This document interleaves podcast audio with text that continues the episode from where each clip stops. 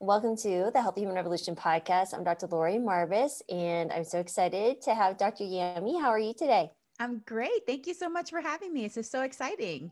Yes, it's it's a blast to have you on. I remember from the first time I met you years ago, and just you just have this exciting and energetic personality. It's so much fun to talk to you, and I can't wait to hear about your book and everything that you're doing. So let's just dive in. Let's first right. of all just tell little people a little bit about you, where your practice is, and kind of how you got started with writing your book, which is a really cool topic. Sure. Well, I am a primary care pediatrician and I own my own practice here in Yakima, Washington, which is central Washington. And what I like to describe it as is I practice primary care pediatrics with a lifestyle medicine emphasis because I started my career in a community health center, which was awesome. And I got lots of great mentorship and lots of great experience. But what I found lacking is I just didn't have time to talk to patients about lifestyle medicine. And I knew that that was like the key, like the foundation of health. And so I didn't feel like I was helping patients the way I wanted to. I didn't feel like I was living up to the full potential of a physician. And so that's why I started my own practice so that I could have time to actually counsel patients about diet and movement and sleep, which you know is a huge thing that is important for babies all the way through the end of life. So now I get to do that. I'm also a certified health and wellness coach, which has brought in a whole nother component to my career and my practice. I see a whole different uh, way of talking to patients and their families. And so I think that that has been very enriching as well. But the reason I wrote my book, A Parent's Guide to Intuitive Eating, is because even though I am an expert in plant based nutrition, and I talk a lot about diet and nutrition, and I talk to parents about feeding their kids. I felt like there was a, a piece missing when it comes to feeding our children and feeding ourselves. And that is learning to tune into our bodies, letting go of the whole diet culture, diet mentality, and also understanding a little bit more about health at every size. And so that's why I felt inspired to write my book. And it really just helps guide parents through how to feed their children, what to feed their children, but also some lifestyle medicine principles about stress and exercise and sleep. And so, yeah, it's a little guide for that. Awesome. So, what do you mean by intuitive eating? The what does that mean? Because intuitively, someone might want to eat a hamburger or French fries or chips all the time. Where does the where do you intuitively eat healthy i guess? How does that work? Yeah. So intuitive eating is very misinterpreted that way. Mm. and actually it's a concept and a, a, phrase that was coined by two dietitians and they actually came up with this a long time ago like in the 80s and they mm. wrote their book in the 90s which is entitled intuitive eating. So they are the grandmothers of this whole movement and it doesn't mean intuitive eating doesn't mean that you intuitively know what to eat based upon like what nutrients you need and stuff like that even though they have done some super fascinating studies on children and what they choose to eat if they're given like no cues. It's mm. super fascinating but that's not re- really what it means. What intuitive eating means is that you give yourself permission to eat you honor your hunger, you honor your satiety, and you let go of all of these external cues and external pressures to eat a certain way.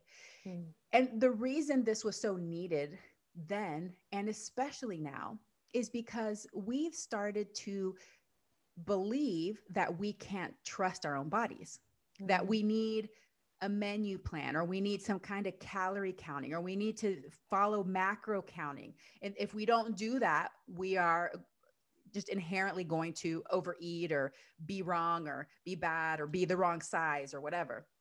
And so, really, what intuitive eating is, and what these authors, um, Evelyn Tribole and Elyse Resch, they made 10 principles for this to help guide people through relearning intuitive eating because children are born intuitive eaters. They already mm. know when to eat and when to stop eating. But parents tend to not trust that, especially starting around toddlerhood. The parents are like, no, I think you need to eat more. You didn't eat enough. So eat more. And actually, you need to eat this and not that. And so then we start pressuring our kids that we find that by the time that they're five, they've lost that connection to their body. So intuitive mm. eating tends to start dropping off around age five because we've for about four years pressured them either to eat more or to eat less. So we're just like micromanaging and controlling their eating. So mm. when it comes to the parents' perspective, and in my book, I speak directly to parents. I want them to start trusting their child. Now, this doesn't mean that you just have a household full of like Doritos and goldfish crackers. I, I pick on goldfish crackers so bad. Hopefully they don't come after me someday. But it, that's not what that means. It means you as a parent, you're still responsible for choosing the health promoting foods. It's still your role to decide what, when, and where. Mm. But then you step back, your job is done, and then it it belongs to your child to decide if and how much. Mm. Because often what parents do is they cross over into the autonomy of the child and say, no, you need to eat more. You need to clean your plate. You need to eat all your broccoli before you get dessert, all of this. And then that interferes with the intuitive, the natural intuit, intuition that the child has. Mm-hmm. Uh, that's very very important because that actually will carry over into adulthood right? Mm-hmm. all of those habits those thoughts those beliefs that you're basically creating it's, it's a belief mode at least in with my experience with my adult patients um, very same thing. They'll we'll start talking and trying to dig deeper into why they keep eating beyond the satiety right? Satiety they're they're not hungry but they keep eating and it's like well it's just like this drive when i was a kid my parents always said this or you know my parents always did this or you know there's always some experience when they're younger. So if you're a parent and you've moved into that um, you know kind of crossed into that that gray zone of you know not allowing your child to uh, understand their own intuitive com- concepts of eating and when they're full and things like that how do we go backwards? Like what is what is the road back to allowing them to define that for themselves? Well the good news is is that no matter how long you haven't been an intuitive eater you can relearn how to be an intuitive eater. Mm. so i mm. think the first thing is for parents themselves to assess am i listening to my body? Do i trust my body? Or am i on a diet? Am i counting my macros? You know? Mm. so it, it really first of all is the parent to learn do they know how to eat intuitively and mm. if not, then maybe for them to start practicing those principles. And then the second thing is is to just start letting go of the control that they have over how much their child eats. Mm. It takes practice. Nobody is perfect. I can't even say I'm perfect because I do have one child who's more selective. He's leaner, he's smaller, so he doesn't need as much energy. But in my mom brain, sometimes when he doesn't, he has one bite, you sometimes go into freak out mode thinking something bad's going to happen. And so I know that mm-hmm. parents have this, but it's really about taking a deep breath, biting your tongue, and then mm-hmm. just letting it be. And usually what happens the next meal or the next day or something, they will yeah. regulate. That's because that's what the human body does. The human body knows how to regulate its intake for what it needs, for its energy needs, and those kinds of things. So we just have to learn how to trust. So it's just mm. step by step, taking a step back, letting the child have control over that aspect of their eating and mm-hmm. it's not like you're letting control, letting go of control of everything because you're still deciding what you're going to serve the child. That's very, very important. You don't want the child to cross over into your autonomy either. So I don't mm-hmm. recommend this short order cook thing where the child's like, nope, I don't want this. I want you to make me a grilled cheese. That's not their job. Your job is to decide what you're going to feed them. Their job is mm-hmm. to decide if and how much they're going to eat of that food. Right, absolutely. So when I was in medical school with three little kids, and I was raised this way too. Actually, my parents were just too busy to be busy into my business. Other yeah. on occasion, you know, they might say something like, "Why don't you eat your stewed tomatoes out of this?" You know, whatever. I was like, because I just don't like them. But um, you know, when growing, if you're a medical student, you have three kids, and they're whatever. You're like, I fix one meal. It's a healthy meal. It's set in front of you. If you don't eat, you'll eat tomorrow. I know you're not going to allow yourself to starve. and that worked out great. These kids are healthy, lean, all plant-based eaters and honestly they're not picky So, yeah. um, and they're in their 20s now. My oldest will be 27 in a, like in a month. So, you know, that that is the the amazing thing about allowing your child to pick it. And honestly, I was just forced into this. there was, I'm sure when they were little and I had more time, I was a little bit more directive, but uh it's a it's a exactly right it's so right but it's it's funny but now we use it's like being mindful of your eating it's just a mindful eating practice how do you as adults right? So what do you, i know how i work with my patients but what are some of your advice to parents when you're asking them to go back into more intuitive eating? Is there anything that you've learned or maybe those 10 principles? What how can we start learning ourselves? Because we have so much going on here. The talk between our ears is just like ah you know yes. So. well and this might be a little controversial for some people but i think that the number one first thing you have to do in order to relearn intuitive eating is to stop trying to control your body size Mm. And so this is going to be hard for some people to hear, but really dieting is incompatible with intuitive eating. It's just you can't do both. And some people want to try to do both, but mm. it, it just is impossible. It won't work. Right. So you have to approach intuitive eating like a wellness or a well being habit. Mm. You cannot approach it as a weight loss tool. You cannot see it that way. And especially for people that have been dieting for decades, like I did, and yo yo dieting and going on and off fad diets, they approach intuitive eating as a, another diet, and it's not going to work that way. In order to tune into your body and give it what it needs, you have to trust yourself. And usually, whenever we're trying to restrict calories for the purpose of weight loss, which is what I call a diet, it interferes with that ability to trust ourselves mm-hmm. because really there's going to be some days where you really truly are hungrier. But if you are trying to restrict your calories, you're going to ignore that and eat a smaller amount. And so your primitive brain is going to take over. You might end up binging later, call yourself a food addict eventually. But really, what's happening is that you're trying to restrict your calories. So that's mm. the very first principle. And I think the next thing is just really being open, being open minded, and exploring. And I think what also is really hard for people, especially if they've dieted for a long, long time, is not seeing foods as good or bad and not having any food off limits. Now, I'm also vegan. So they've done studies to show that people that don't eat animal products for the purpose of veganism or because of some other values and principles they hold, it doesn't seem to cause any um, psychological trauma as far as like wanting to binge on those foods or anything like that. It, it, it really helps. So for those people that don't eat animal products, because for that reason, they don't have this unnatural, weird relationship with animal products. Mm. For some people that may have restricted animal products solely for the purpose of weight loss or dieting, they may still have that pull or allure to those foods or whatever food. I'm just saying that as an example. But it could be that you think that all bread is bad or you think that all cookies are bad. And so, because of that, you just want that thing. And so whenever you get one cookie, you want to eat all the cookies and you don't want to stop. So whenever you start neutralizing foods and instead paying attention to how it feels inside your body, then you can develop a new relationship with food that's healthier for you. So I have this story with Halloween candy. So, you know, as like I said, I spent decades dieting. And so I had a very poor body image, a very uh, disordered relationship with food. I definitely was an extreme binge eater for a long time. I labeled myself a food addict. I no longer believe that that's the case.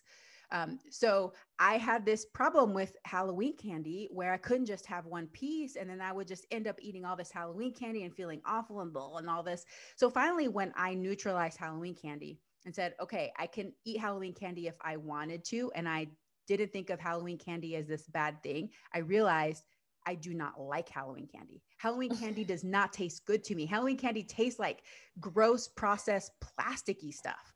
So now there could be like a pile of Halloween candy on the table and I I have zero pull to it. Mm. And if I really want a good piece of chocolate, I'm going to get myself a high quality vegan dark chocolate and savor it and one piece and I'm fine. Mm-hmm. But before when I was seeing it as a bad thing and trying to control my weight and all of this, it, it was just a disaster. So mm-hmm. these are these are principles that can take years for people to explore and discover and develop a, re- a new relationship with food but it's a lot easier if we don't start the cycle to begin with, which is why I'm talking to parents about their own children. Mm. Not putting their kids on a diet, not restricting food, mm. serving good, wholesome, whole plant foods as much as possible. But let's let's talk about food a little bit differently than we have been so that we can all learn how to have an appropriate relationship with food and not this disordered push pull sort of thing. Mm. so what do you do? I mean so there are some tougher cases right? So there's maybe some young women with teenagers who have like a body image shaming issue and that relationship with food is not just even with food, but it's all, a lot of external. How do you begin to build a healthy relationship with food with a child that's suffering in their teens? I mean, how, how yeah. would you begin that process? Well, I talk about setting a positive environment. And what I mean by that is not only what foods we have available in the house. So, mm. as much as possible, let's have an abundance of whole plant foods available because for teenagers, we know and the studies show that they will eat what's convenient. They don't really want to spend a lot of time cooking, you know, teens, they don't have time for that. So if they just have a bag of chips there, they're going to eat it just because it's convenient, you know? So mm-hmm. have the vegetables cut up, have the fruit cut up, have the the meals pre-made so that they can just put things together very quickly. So that's mm. one principle, but the other principle of a positive environment is what we what concepts, what words, what images we mm. put into our household. So if mom's going around talking about how big her butt is or how she needs to lose weight or how she's disgusted with her body, even if she's not saying that to her children, that mm. belief gets passed down. If in the coffee table, it's all diet magazines, lose 10 pounds fast, you know, those kinds of things. If we're if our programming is all centered on a specific body type, if that's all we talk about, then these beliefs get passed down to our children.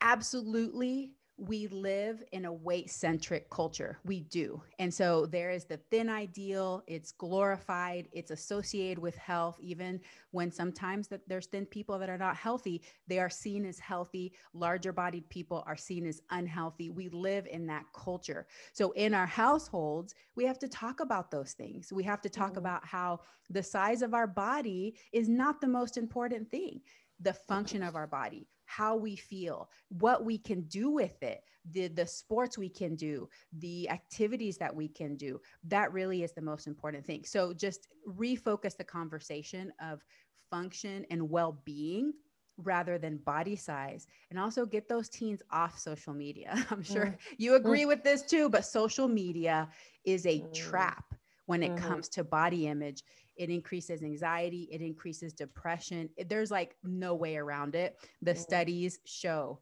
that when teens are on social media, especially the visually focused ones like Instagram. I can't even imagine if I had TikTok when I was a kid. Oh my goodness. I, I would have just, I mean, I already had depression when I was a teenager. It would have been way worse, you know? Right.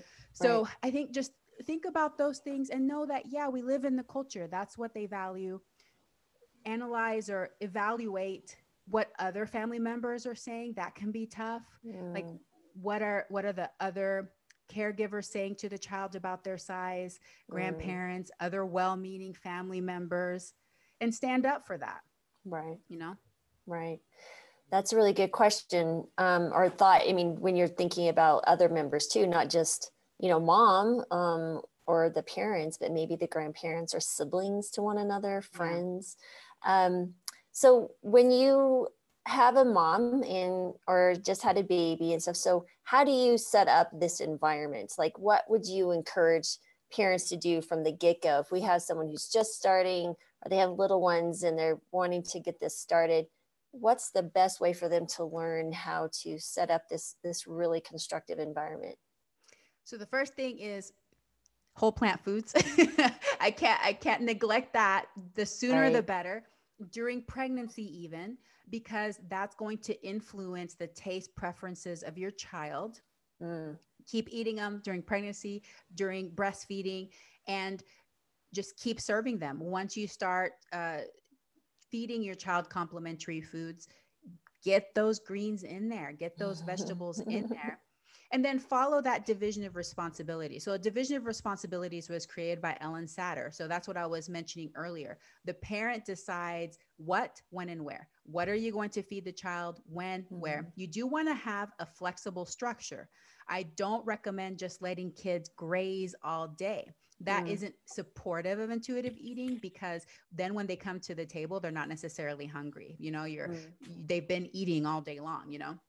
Gotcha. So, and then where the best thing obviously is sitting down in a relaxed fashion at the table, at the kitchen bar, whatever. You don't want to be eating on the run, eating while they're playing, while they're distracted. You want to be able to have mindfulness for your eating and you want to also role model that. So continue mm. yourself to be a role model. Eat your veggies, sit at the table and eat your food rather than eating while you're on the computer or watching TV, those kinds of things. Mm. And so that part is the parent's role. And then the child's role is to decide if and how much. And we know this when our children are babies because we put them to the breast, they eat, they stop, oh, they're done. We put them down, we change their diaper, whatever. And it seems like, okay, yeah, they know how much to, to eat. But once they become toddlers, because now their main role is to explore their environment and to run around and to play and they just have small amounts at dinner then we start losing that trust. They must not be eating enough. Even though the pediatrician or the the doctor keeps telling you they're growing fine as parents we're getting nervous in our head because we mm. see these small amounts that they eat and then that's when we start crossing over into their autonomy Mm. So if you just maintain that and you keep practicing it, knowing that you're not going to be perfect. So I'm a parent too. I know that sometimes I look at my my younger one, he like didn't touch any of his broccoli and I'm like, "Really? Again?" You know. So I know it happens, okay? But just do your best and the most you can follow that division of responsibilities. You role model you eating your whole plant foods, eating intuitively, being mindful about your eating, and also respecting and accepting your body as it is and mm-hmm. looking mm. more at a well being journey along with your habits and behaviors rather than eating to control your body size. And I think if you just keep doing those things, you're going to support intuitive eating in your child because remember, they're born that way. You mm-hmm. just want to continue it. It's a little mm. bit different once your child has unlearned it or as an adult you've unlearned it but it's never impossible so it's it's never mm-hmm. about giving up hope no i think that's great and so i mean and you know i have several stories of children and families when they switch to a plant-based diet um, allowing the child to kind of learn for example there's one in particular that i'm thinking of um, and when they moved to a plant-based diet all the extra fiber caused a lot of stomach issues, we had that transition. She's doing great. But now, when they go to a birthday party or if they go to grandma's house and they offer them pizza or cake, mama allows them to do that, but they don't feel good afterwards. And, you know, a couple of times of that, and the child's like, I don't want to do that again. yes. so that's a, a really good example that it can be learned. And, um, you know, and I think mom was super excited because that takes a lot of, you know, fear and burden off of her shoulders, thinking, how am I going to keep this kid from eating unhealthy cho- foods but let's say that you do have a kiddo that goes to like school or to parties and they and they do have this desire to consume these unhealthy foods and they're out of the house during that time what do you do with this situation where they may be eating these foods outside of your controlled environment of what you allow in front of them yeah no and that story that you told is perfect because that's exactly what i do with my family and what I say in my book is that every family has to decide what works for them. Okay. Because I know mm. that there's some families that they feel a little bit stricter. They might be vegan and that's really difficult for them for the kid to eat any animal products outside the house. But one thing to understand is that once your kid goes to school, once they're spending time outside of the house, they're going to be exposed to these foods. Mm. So if we're super strict and we say you can never have those foods, it has the opposite reaction because the mm-hmm. human brain is like, I want what I've been told I cannot have, you know? And so that's just the way it works, especially for children.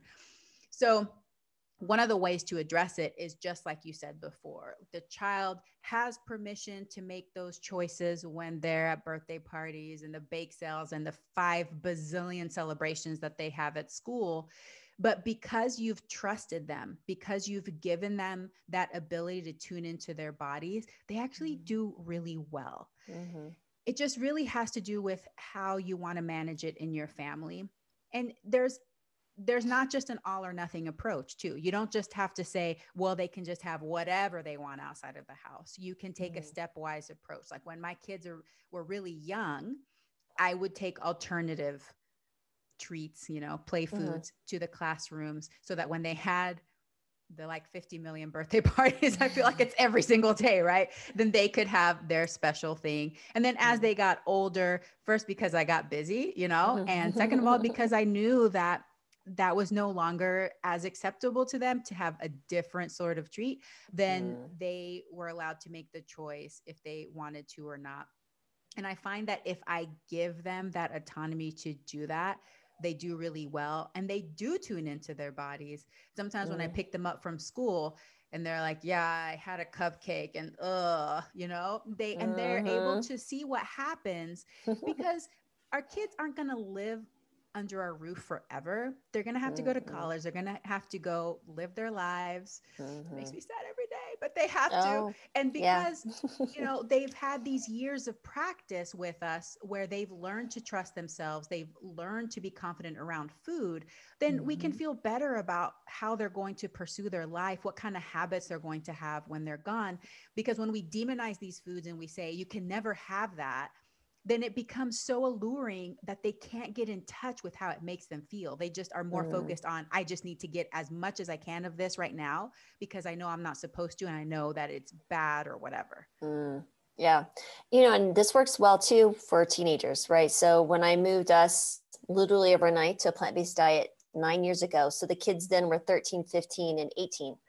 And um, in the home, I said, listen, there's no animal products here. Don't bring it in. And we always said, you know, sodas and other things too that we didn't bring in the house. Like, this is what we're eating. And so what we did is I said, when we go out to eat, y'all order what you want. But we're at home, we're going to eat this. and that actually worked really well. It was very interesting to see over the course of a year and educating, but I was also educating about the foods, the health mm-hmm. aspects, the impacts on their athletic activities, these are rational human beings. Teenagers are going to make their own choices. My daughter went off to college. I had no control over that. But, you know, when she come home, I'd educate, we'd go out to eat. And they never really complained about that. Um, but what's funny is the you'll see the kids over the course of a year, that first year, they started ordering tofu instead of chicken, you know, or something like that. You start seeing these them making different choices. They ordered the veggie burger. Um, but now it's like, you know, they're 22, 24, 26, like I said, almost 27. Emily's graduating medical school in May. And I'm, Gosh. they are literally whole food plant-based eaters. They make better choices. They don't want to do oil. They don't want to, you know, might add a little salt here or whatever.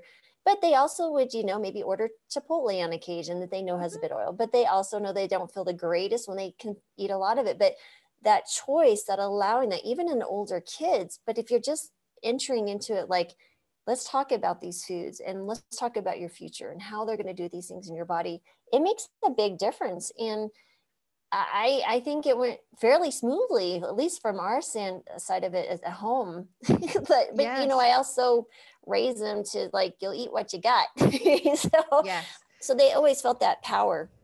And no, I, I love that approach. That's what I do in my house too, because I'm the main cook here. So like this is what I'm mm. cooking. And no, you know, my kids, we transitioned when they were younger. So they don't really mm. have any desire to eat meat or anything like that. Mm. When they have their treats, it's mostly going to be like cake and cupcakes and those kinds of things at birthday parties. But one time my oldest son accidentally had a bite of hot dog that he thought was a veggie dog. Oh no. And it i mean i had to do like a full counseling session for this boy oh. okay he was so devastated it's like it's okay it's okay he didn't know so i feel like that part they're pretty on board with Yeah. But it's true because teenagers, they're in that developmental stage where they Mhm. want to exert their individuality. They're trying to figure out who they are. So we do have to be a little gentler. I think it's it's perfectly fine to set loving limits, just like you did. Like in Mhm. this house, we're not going to have this.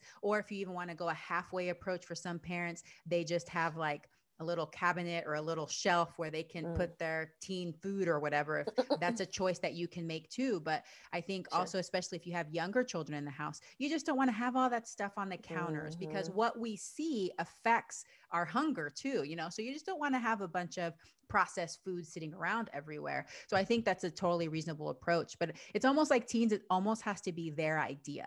so you Oh, kind of yeah. have to introduce it, definitely talk about it. And we know like it's undeniable the health benefits of eating more whole plant foods, but we also can't shame them about it. So Right. it's a very fine line. Like we want you to feel good, we want you to perform well in your sports. But if you do choose to eat meat, it doesn't mean you're a bad person. Just tune Mhm. into your body and see what happens, you know? Mhm. Yeah, and well, I, you know, we in the more recent years talking about the climate change and their future, their world. So I think it's really important too for them to connect their choices not only with food but other choices with you know consequences for the future, for future generations, for Absolutely. themselves. Um, and so you know, we have some amazing conversations with these amazing adults that we've we've raised, and I think it all started honestly because just uh, allowing them to do that because I think I, you know, that being forced, but I wish I'd understood that even more intuitively, I guess, you know, when they were younger about different things, not even necessarily food, but if you allow your child to do the play and the different things that, you know, instead of like, you can't go play, you can't go do that because you're concerned. I, I see that Yes. hoveringness and restriction. And, um, you know, when we were kids, we were, I don't know how we survived, honestly, but we imagined that we actually did some things that I'm like, wow. Um, but you know, I always tell my, my husband was one of those ones. He's like, just go let them do whatever they want. And Mm.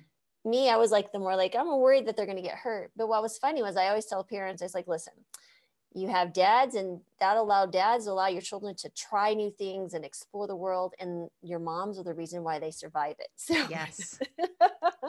Yes. So And I think having a pediatrician mom is probably the worst of all because they're like, no trampoline, no pool, you cannot climb that tree. You know, it's like you Oh, just yeah. you just know all this stuff. But it's true. I mean, the only way that they can learn how to move their body and learn how to trust themselves in their movement mm, is through the practice. And the only Yeah. way to practice is to let them go out there and do that. But I understand as a physician mom how you feel.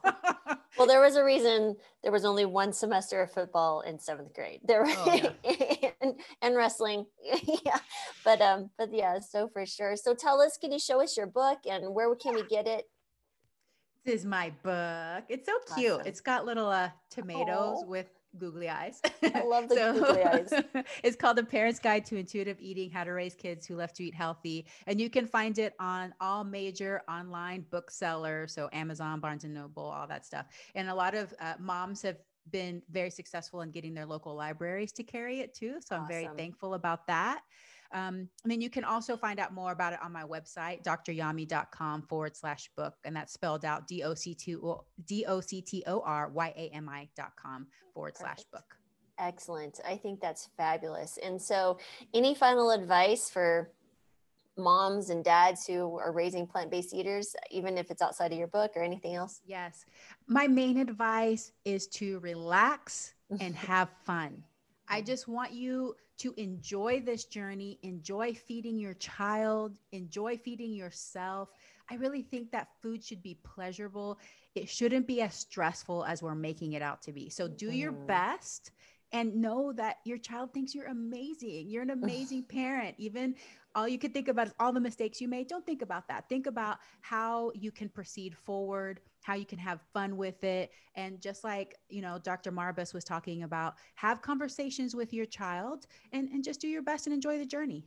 hmm absolutely. And the more you can get your kids involved in making the food, picking out the food, honestly, we'd done this even before we went plant based. We'd go pick out what fruit or veggie we had never tried. Like, this looks interesting. Let's learn about this. And actually, that it encourages that exploration and curiosity. And curiosity is really important when it comes to mindfulness because you're curious about what's going on in your body. Yes. Allow your child to do that, not be ashamed about the curiosity what's going on. So it's a superpower. So absolutely. But thank you, Dr. Yami, for all your amazing insight and wisdom and how we can raise our kids to have a healthy mindset and a healthy body. So I appreciate you.